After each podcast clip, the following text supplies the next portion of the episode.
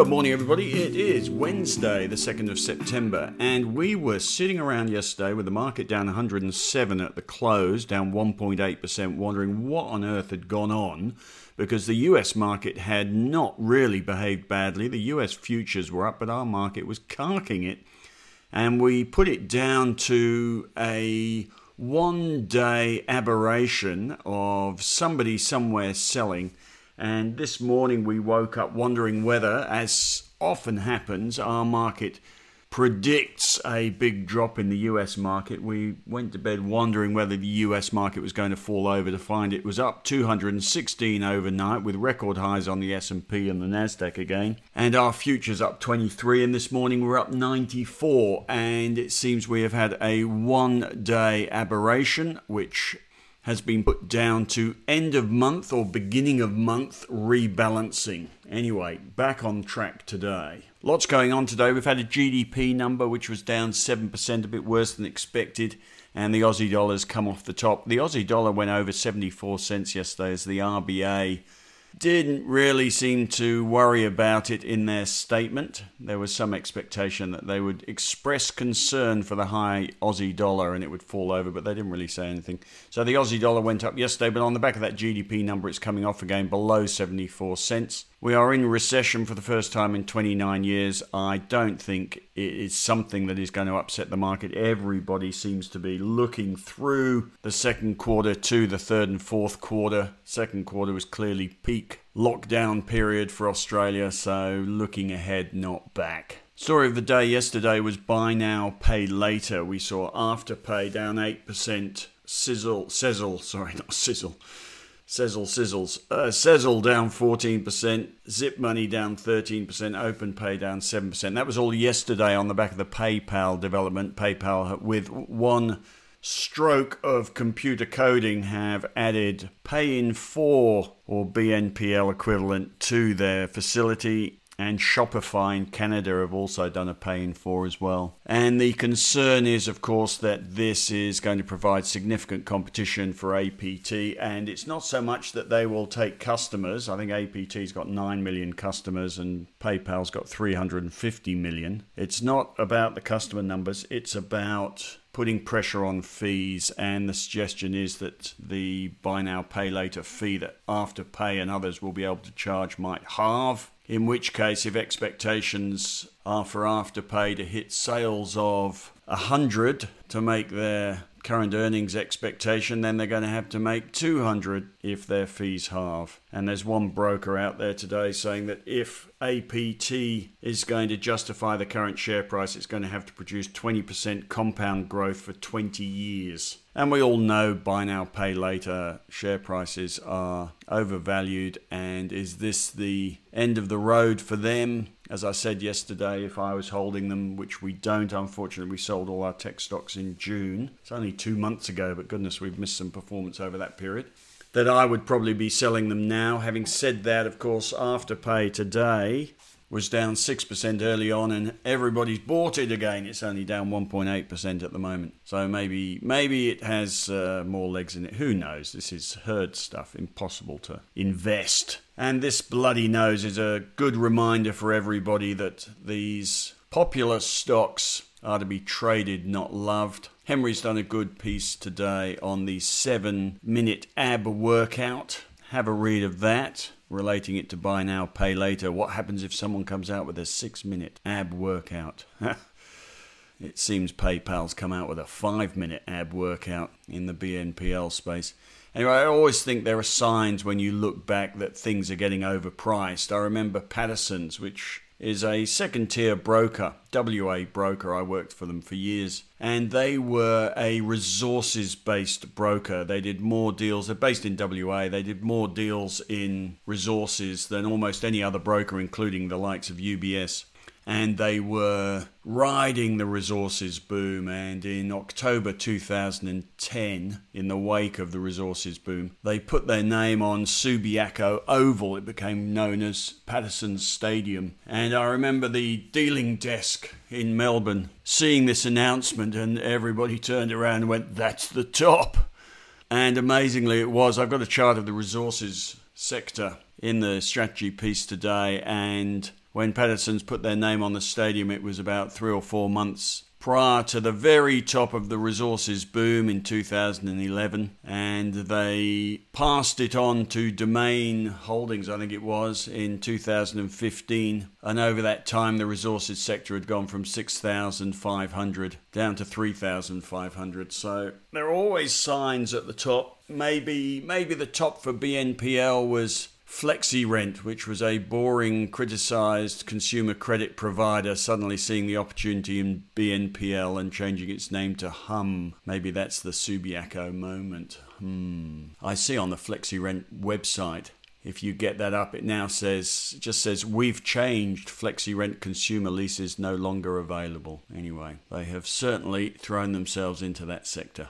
Right, moving on, a few little bullet point items which are quite interesting. I thought if you thought the FANGS Plus stocks had created an overbalanced index in the US, they are now 19.4% of the S&P 500.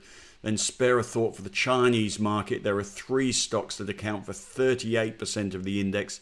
Alibaba, Tencent, and a food delivery company. Now I've got a chart of the FANGS Plus market cap in trillions. This year, those six stocks have gone from a market cap of around 4 trillion to a market cap of 7.5 trillion. And you look at that chart and you just wonder how long can this PE expansion go on?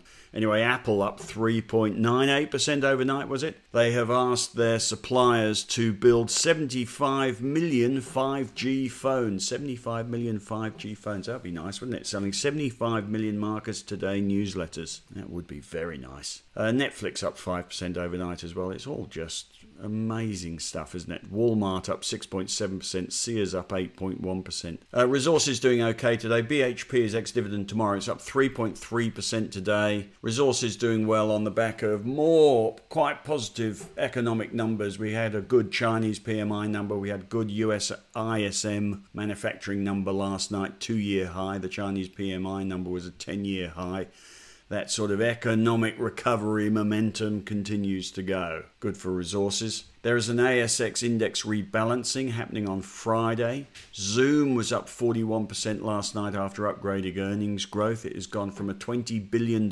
company at the beginning of this year to a $129 billion company. 90 cases in Victoria, still need to get that below 50. AstraZeneca starting late stage vaccine trials. Spanish and Russian virus cases rising rapidly.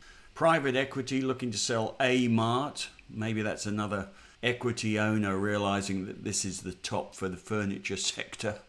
And when you wonder where all this money is coming from, we've written about Job Seeker, Job Keeper, putting billions into people's pockets, and the 19 billion pulled out of super, probably being spent on bull bars, alloy wheels, and sofas. But also, I note in the newspapers today there is the comment that 42, and one of our members sent this in as well, that there is 42 billion dollars usually spent by Australians per annum on overseas travel and tourism that hasn't been spent, and maybe that's where most of the money has come from that's found its way into the retail sector in the short term, anyway. Uh, meanwhile, September is usually the worst month for the stock market. China is targeting Australian barley exporters again, adds to their wine probe.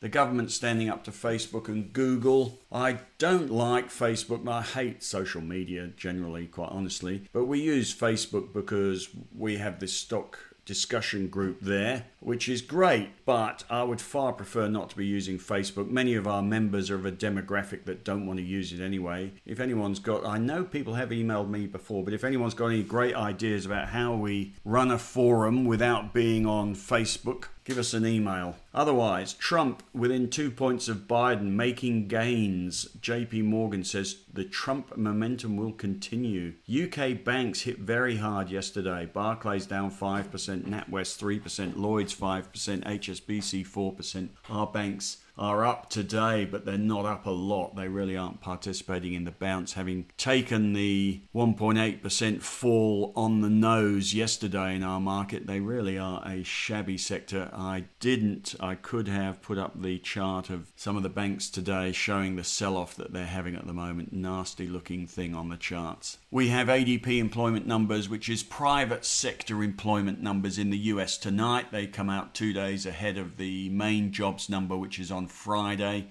and people say they are a precursor to the jobs number, but tell you the truth, they have misled quite often on whether the jobs numbers are going to be good or bad. Anyway, they are out tonight. AMP is up today on some asset sales. I don't know how many times we have all bought AMP thinking that was the bottom, only to find out that it wasn't anyway having a bit of a bounce today. Another buy signal on the charts, the charts in the strategy piece.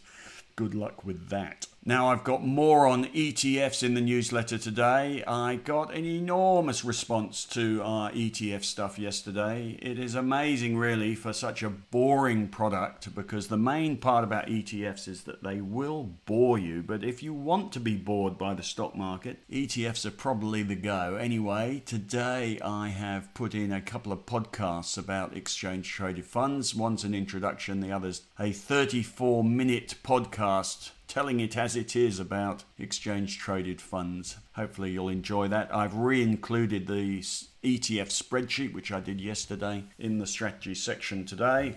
And I have had a member email. I highlighted yesterday some of the most common market exposures here and in the US. And one of our members has written in saying, don't forget the BetaShares A200, and the reasons being the lowest fees taking market share from IOZ and STW, which have net outflows by comparison, and the 12 month performance has been slightly better. Anyway, the A200. We'll keep we'll keep plugging away at this ETF subject, and I'll keep a sort of educational bent to the content we put in. Finally, some technical observations today. If you want to do a bit of bottom fishing, anyone, Lend Lease, buy signal on that. SCP, buy signal on that. Appen, no one wants to buy it, keeps falling. At some point, it'll turn. And then I've got Zip and APT, which are quite clearly coming off the top now. And then airports, we are considering whether we should really load up on something like Sydney airports on the belief or in the belief that in a year's time, two years' time, we're going to be sitting there going, why didn't we buy Sydney airports on its lows? And I've got charts of Sydney airports and Auckland International Airports AIA in the newsletter today. Right, that's about it. The portfolios haven't changed today. Yesterday we took the top off our overweight holdings in FMG and Rio, and we'll be doing the same thing after BHP goes ex dividend tomorrow. The sector just seems to be peaking out. The iron ore price makes it volatile and possibly vulnerable, so just backing off a little bit on resources.